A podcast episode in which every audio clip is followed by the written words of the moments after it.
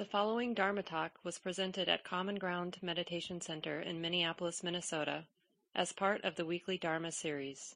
The speaker is Mark Nunberg, guiding teacher at Common Ground.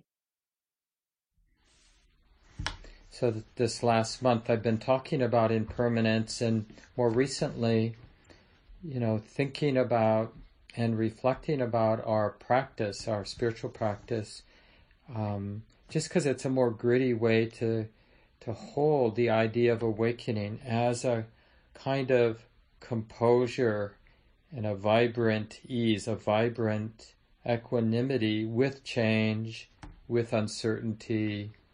And today I want to talk about what is composure, what is balance, what does that enlivened equanimity look like in the face of activation? Because, you know, as a human being, um, that this heart, this mind has been conditioned, as we often reflect on and should reflect on, right? It's been conditioned by culture.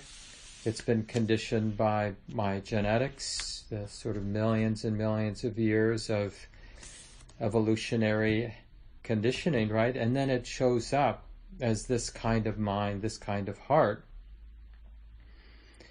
And so the, the balance, the freedom has to be in terms of this kind of conditioning that, as you probably have found in your own way, your own life, can get activated. You know, when somebody insults me, or when I read something in the news, or when I have this experience or that experience, all kinds of conditioned programming gets activated. And I'll get angry, I'll get defensive, I'll get closed down, I'll get self righteous, and, you know, who knows how many different sub tapes, sub personality programs we have that that are just in a way waiting to get activated by some external stimuli. And it doesn't, you know, just because part of our conditioning is how we perceive things. So that external stimuli, maybe whatever it is, but because of my habits of perception, I can see a threat. I can see something exciting dangling there, even when it's not exciting or pleasurable, or the threat isn't really a threat, because it's not just the external stimuli, it's really my perception of the external stimuli.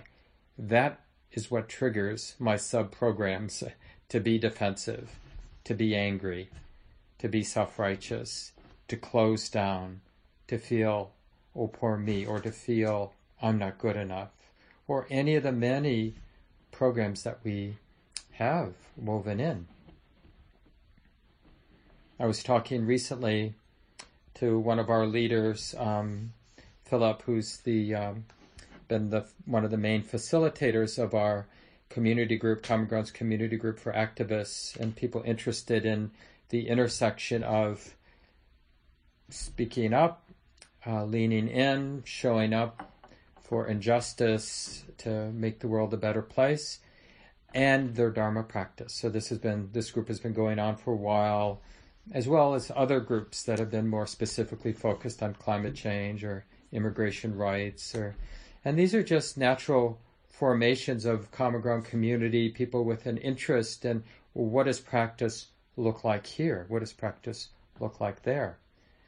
And um, one thing that has happened in the past is uh, some people in the community um, have reflected and offered some training on, like, well, what does action look like from a Buddhist point of view? Because I'm sure, hopefully, uh, people who are here listening to the talk and have done a little study realize that central to this path of awakening is this very deep and very alive interest, commitment to non-harming, to non-violence. It's really central to the how the Buddha understood his own transformation and the path that he sort of set in motion through his teachings. Both this very alive and resonant commitment to non-harming and non-violence, and this very resonant, enlivening commitment to generosity. These are, in a sense, I mean, the different ways to talk about it, but these are, in a sense, the foundation of the whole path of awakening. Because It is the uh, vibrant, enlivened, and enlivening commitment to non harming and generosity that provides the necessary stability and actually, maybe surprisingly, joy that we need to uncover the freedom of intimacy and non grasping. Or as Ajahn Chah, one of the real inspirations for my own practice, uh, this Thai meditation teacher and um, trainer of some of our senior teachers in the early Buddhist tradition here in the West, Ajahn Chah would talk about, you know, instead of Nibbana, he would talk about the reality of non grasping, discovering here in our hearts and minds a moment where the heart is intimate. It's here in our life, absent of the grasping, absent of the fixation, right? And so then, who or what we are, we're always nature, right? But it's an unrestricted, a nature, an activity of our lives that's not restricted by grasping, by fear, by hate and greed. Well, I'm interested in that way of being, that way of living. And as I mentioned in the equanimity guided meditation we did today, you know, we need the exposure to our lives. Sometimes there's too much exposure, and we need to skillfully turn away from the exposure, right? Like we need to go to bed, or we need to hang out with certain friends but not other friends, because we need to lessen the exposure. And sometimes we need to kind of open up our perception and our life to more, because we have too much protection, too much safety, too much privilege, and the the um, sort of metaphor in the Buddhist tradition are the devas, the angelic or celestial beings that have just a lot of comfort and a lot of beauty and a lot of pleasure.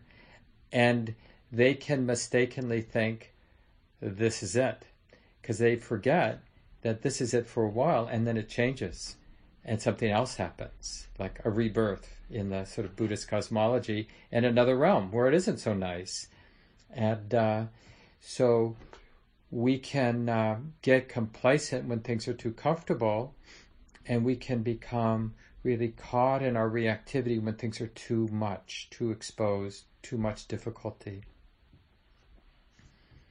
So, anyway, I was talking with Philip, and one of the things he's interested in is, again, organizing, helping different people in the community come together to organize, like, well, how do we show up both when we individually, personally are getting activated, but also culturally, you know, the society is getting activated. And how do we show up? How do we contribute our practice, imperfect as it might be, to our own well being and the well being of our society, especially at times when there's a lot of activation? So that we're not modeling, well, what you do is you run away right? Because we we know the the basic unhelpful patterns of acti- when we're activated, and this isn't specific to you or me. This is just true for human beings, right? When we're activated, we either want to fight, right? So we have that very quick flash of anger, destroy the enemy, destroy the threat, get rid of it at, by any means until we're safe. So there's the fight response. And there's the flight response, run away, which can include denial and putting our hand in the sand and uh, pretending that it ain't true, you know, that the threat isn't true.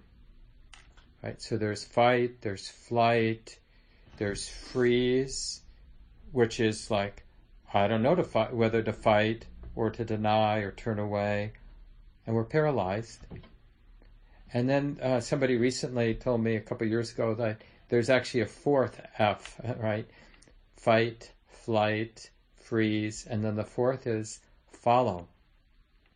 And I like to expand this. So follow, I think this person meant when they mentioned that to me, like the tendency, like to get ourselves out of the freeze is we're looking for somebody who has a strong opinion and we're aligning with them and we'll follow them. because I don't know what the heck to do, so I'll follow. Right? So we're susceptible to charismatic leaders or people who are, are arrogantly sure that they're right and they speak and then we follow. And related, I think, to that is just this could be this dependence on dualistic thinking, good and bad. That they're sort of neatly, okay, it's either good or it's bad. You're either right or you're wrong. And ambiguity and nuance just sort of goes out the window, and we see the world in this black and white way, good and bad way. Um, and that's just a kind of protection from the exposure of life. I remember one Zen teacher saying once, I, I like this quote, I think it was Reb Anderson, um, that uh, well practiced people are vulnerable, experience vulnerability all the time.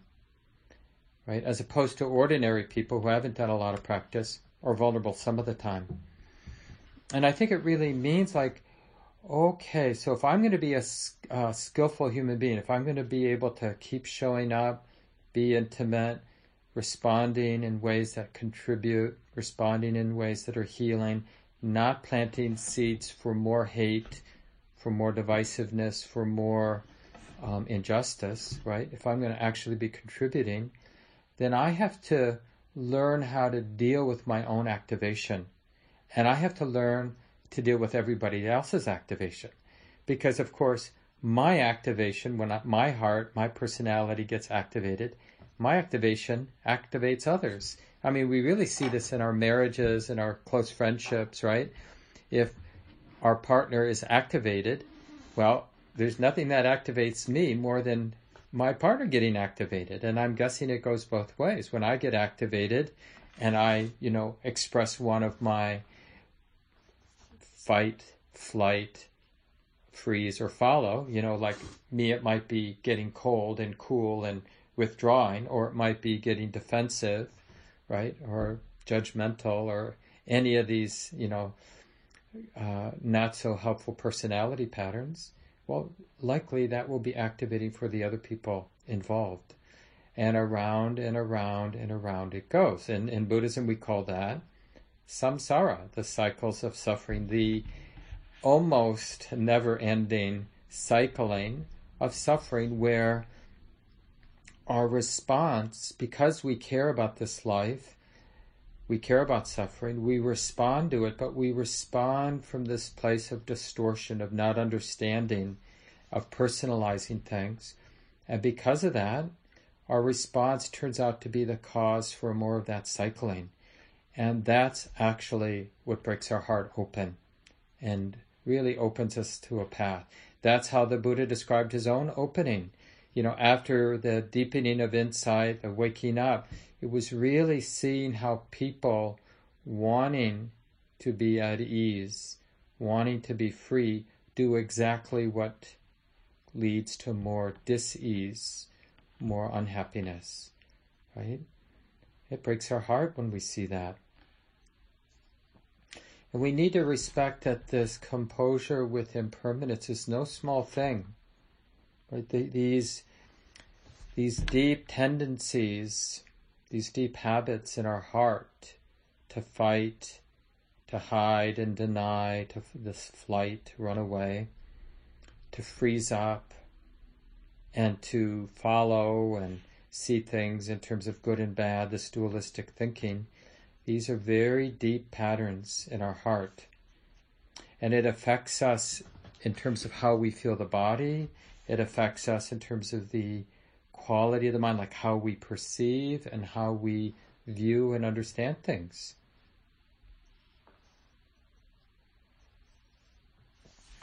And so we need a lot of courage to do this personal work because it's our way of contributing to the work in our wider communities. Uh, Sylvia Boorstein, one of the leaders at Spirit Rock and longtime teachers there, and just a, a great elder in our Western Insight Meditation um, community. Sylvia has this, I think, a really good translation or restating of what um, hope, like how to understand hope from a Buddhist perspective. And she says, uh, courage is the Buddhist equivalent for hope. And often we'll hear hope and fear as two sides of a reaction. So not something we want to cultivate. But still, we, we sort of know that there's something about hope that's useful. And I really like how Sylvia, yeah, the part of hope that's really useful for us, for us is that fearlessness, that courageousness, right? Like the courage to know that not all the chapters have been written, right? We're still writing, we're still setting the future in motion right now.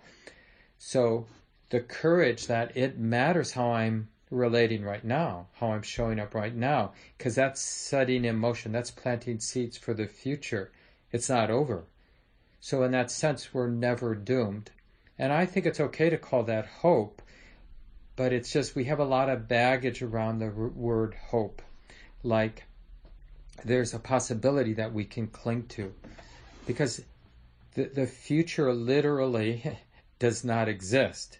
What exists right now is right now, which is things are arising, the heart is relating to them, and the, our heart is relating to the present moment in a way that plants seeds that will lead to the future, that will condition what unfolds in the future.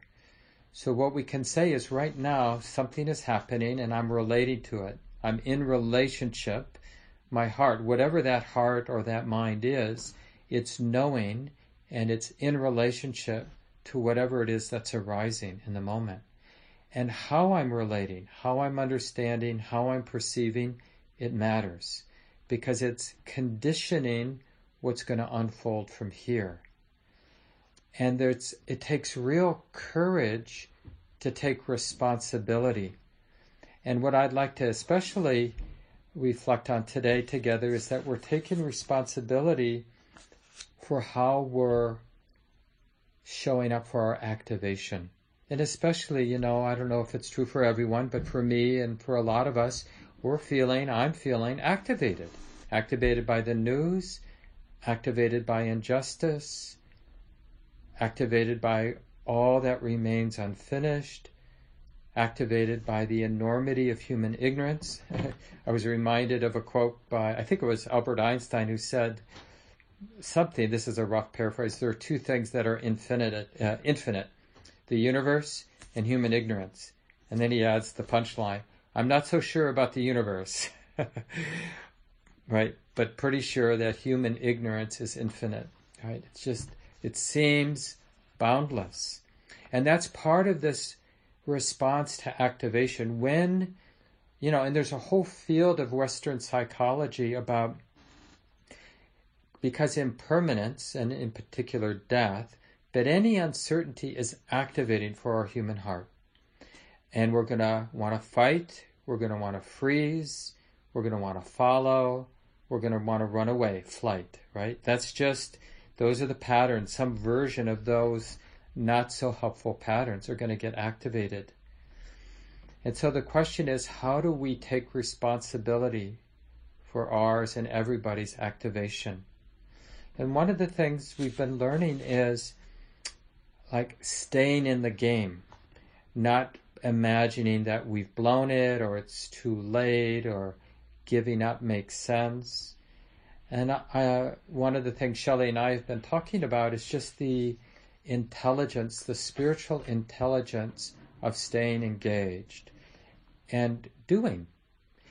But not an arrogant kind of doing, like I know what to do. I don't know what to do, but I'm going to do something. And I'm pretty sure, because I've learned over the years, that in doing something with some humility, but still some courage to engage, by doing something, I'll learn something. And so then in the next moment of doing, it will be informed by what I just learned by doing what I did just before. So we're figuring it out as we go by engaging, by speaking up, by asking questions, by listening, by softening, by tuning into what we're feeling and what's moving around us. And that kind of leaning in, it's like a way of ventilating because when we get activated, we're, we're using the mind and the capacity of our mind to create bubbles like I'm over here, I'm right, or I'm wrong, you're right, you're wrong. But all of that is existing because of our concepts and our thinking and our identification with the concepts and thoughts that we're thinking. And it creates this whole reality of this dualistic reality of good and bad, right and wrong. And it it seems on the surface to give us some safety, but it actually is what propels the cycles of suffering. Needing safety in that fixed sense makes us insecure. Relaxing and participating with the uncertainty, with humility, really allows us to start to feel more freedom with things being uncertain, with the exposure, with the unknown. And you know, this can be like a, when things are really difficult, just a willingness to take a walk through the neighborhood or a willingness to take some time to cook some food and even better to share some of the food we've cooked or to do some cleaning and especially to find a way to contribute to your own well-being and others' well-being that widening of the circle like it's so empowering to find a way where we feel like we're contributing to not just our own well being, but the well being of others. What can I do, not with perfect certainty, but what can I do where I'm pretty sure I'm not causing harm and that I might very well be contributing to my own well being and the well being of others? and it, and we let go. It doesn't have to be perfect. That you know we're not solving the world's problem, and then the world is going to be perfect. It's just moment by moment finding our way to stay in that engagement, in that activity of life, saying yes to the exposure instead of saying yes to the fight, freeze, flight, follow mentality. These sort of defensive maneuvers that you know, it's just so easy to fall into. You know, there's just so much habit. And you can see how this fits so well with the teachings of compassion and compassion as a kind of fierce, fierce, not so much in, in a kind of intensity, but fierce in a, um, a not forgetting, a fierce engagement, a fierce showing up, like we're in it for the long haul. And that's a much better way, you know, a lot of um, some of our, I'm not sure the right word, but maybe less wise, less mature spiritual thinking, we think of the spiritual path as having an end point where we're in heaven and then we're done. You know, we kind of jump through the right hoops and then we get this reward where we're done as opposed to it might be more useful, and I think this is the way it is in the Buddhist tradition, it might be more helpful for us to uh, use our imagination and then even more importantly use our life to uncover a refuge, a freedom, or well-being that doesn't depend on getting away from exposure or getting away from the messiness, the stickiness, the reality and the enormity of suffering. Because if our salvation, if our freedom depends on there being no suffering and everything being perfect, it's really a setup to feel oppressed by our lack of freedom. Now, how are we going to actually show up for our own suffering, the difficulties, the world, when we're oppressed and consumed by our own suffering? So, this awakening path, you know, people, I think, wrongly and just without having really listened and reflected, will say that, you know, this path of awakening is a selfish pursuit. Well, it's so easy to say having not pursued self awakening right? Because the whole point is if we conceive of our well being and others' well being as distinct, we're in one of those bubbles of fight, flight, freeze, and follow, right? It's like, oh, I've been activated, this is too much. How can I sort of find my little bubble where I'm okay and I'm not responsible for everything else? And so each of us, you know, it's going to be different for each of us. Some of us, the real task at hand will be how to modify the exposure because it's way too much. There's illness, there's financial insecurity, there's marginalization, there's oppression, and we'll really need, as best we can, and it won't be perfect, to cultivate safety so that we can really start to work skillfully with the exposure that remains. Other people will be kind of opening some doors and windows and taking some chances and kind of widening our sense of responsibility and generosity and really starting to show up for things where our mind is conditioned to think that ain't my responsibility. That's somebody else's responsibility. And we need to sort of lean in and take on some responsibility because it's enlivening and it's revealing what's in the way of our freedom. We don't want a freedom that depends on privilege, that depends on good fortune, because none of those things are dependable. We just think they're dependable because it hasn't changed yet, but it will change. Right? There is nothing that isn't part of this truth of change. And so that's really why we, you know, become a sincere student of anicca the Buddhist word for change, for impermanence, for the unreliable and ungovernable, uncertain truth of vulnerability. We want to make it front and center so that nothing, of course, anything can happen anytime, but anything that would happen wouldn't surprise us because we weren't living, right? We are teasing out the delusion that we think we know what's going to happen. Like the obvious thing is when we're healthy, it doesn't occur to us that that health is fragile, that it can change. Or if we have some financial security, it sometimes won't occur to us that it's fragile. Or if we're in a stable relationship, we don't realize that it won't always be this way. Or we think we're in a harmonious community and that there aren't any serious problems.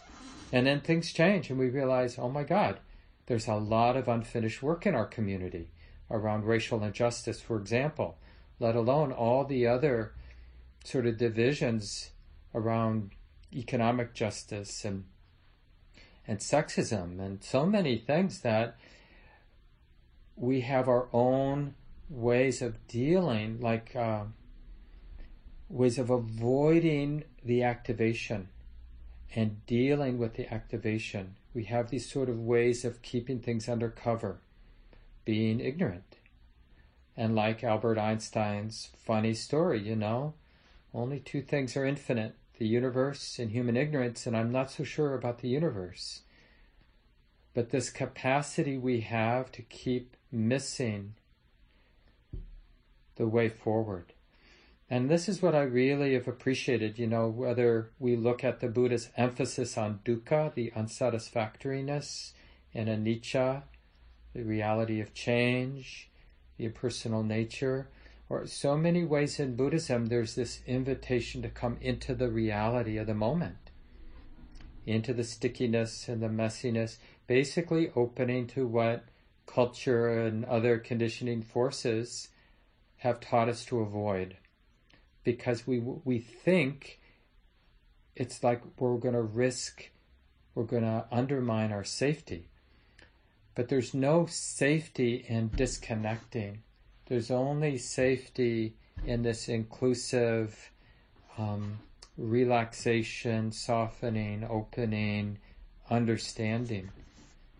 The only real security is this outright integration with reality meeting life as it actually is. This is a, a line from Jane Hirshfield, this Buddhist, Western Buddhist poet. In non attachment, the river life of emotion continues. Only our relationship to it alters. The response to the passions isn't driven by the small self's benefit, but turns instead towards all being, all beings' well being. Yeah, and there's these teachings that sometimes are attributed to this mythical, this archetypal um, movement of compassion, Kuan Yin, just uh, this capacity to hear and respond to all the cries in the world. Now that's a really powerful image because immediately it says, oh, well, that's too much. I can't even deal with the discomfort my cat has, or I can't even deal with my to do list. How am I going to learn how to listen and respond to the cries of the world? Well, one, the first step is just to realize that somehow turning away from that breaks our heart. It sort of makes us uh, vulnerable. It's like the the very root of fear are these choices we make.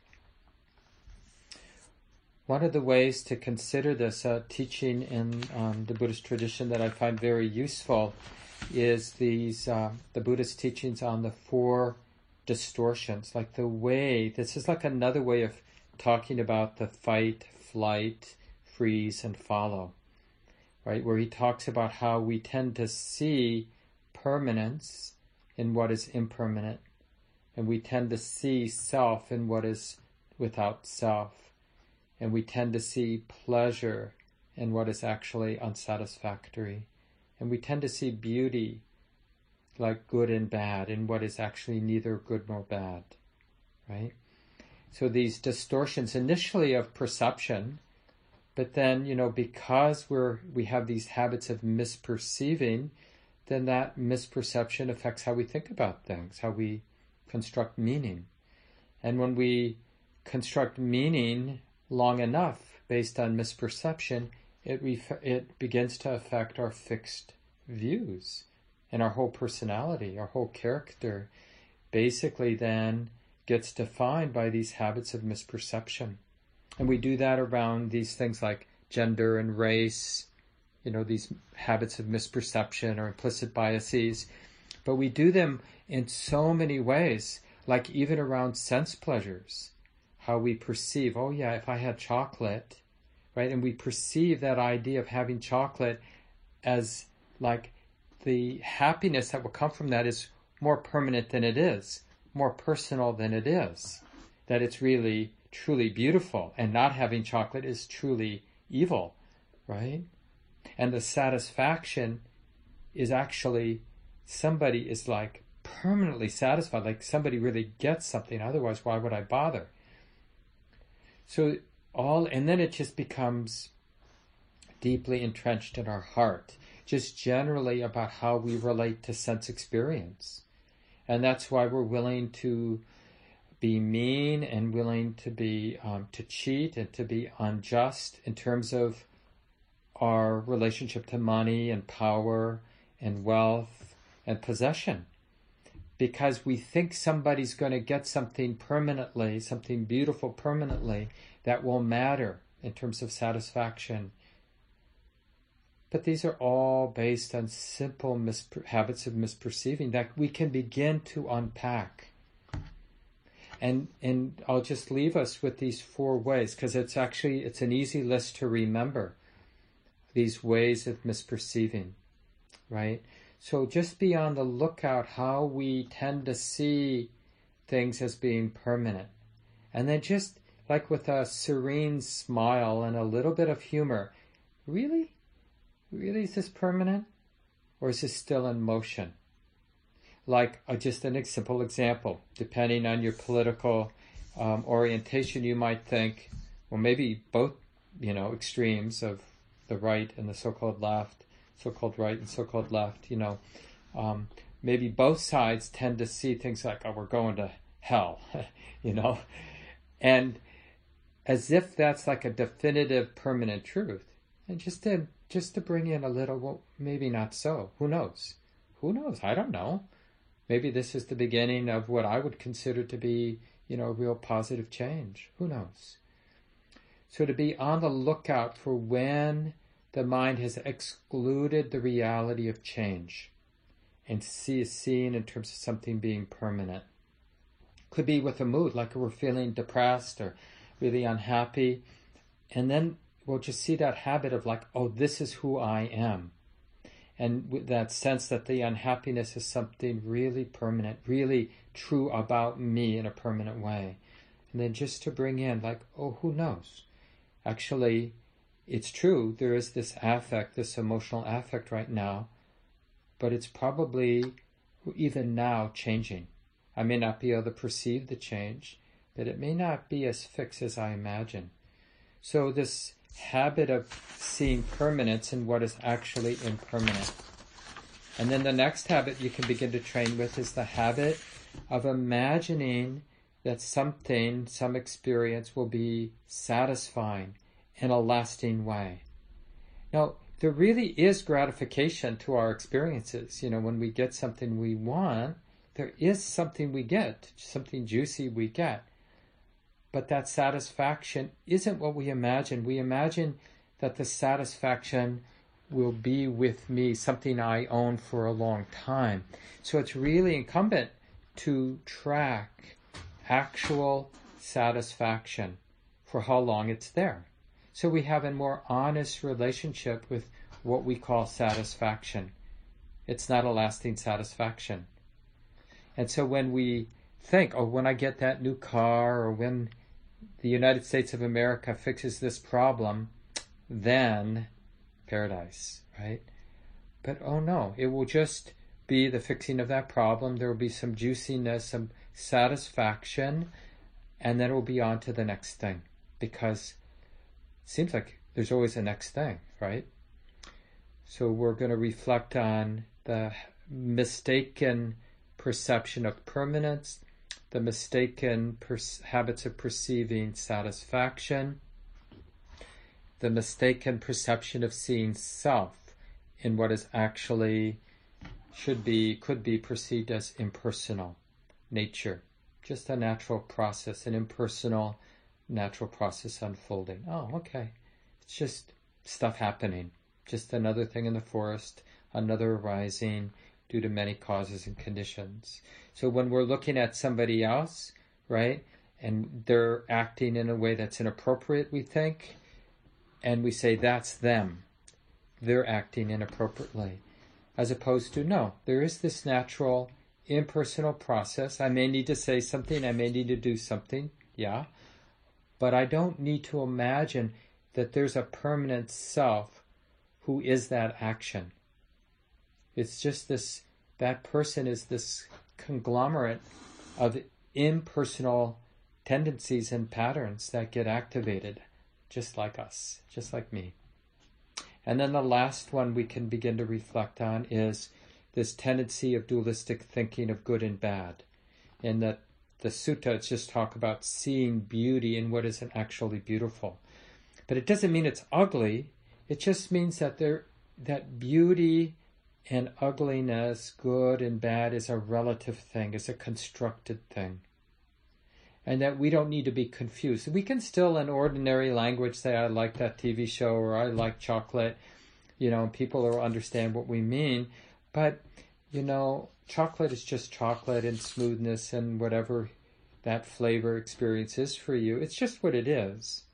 And you can call it beautiful, but that beauty isn't essential. It isn't sort of a fixed absolute truth. It's a relative truth, beauty and ugliness. And we can remember that. And that way it just it, it protects us from so much suffering.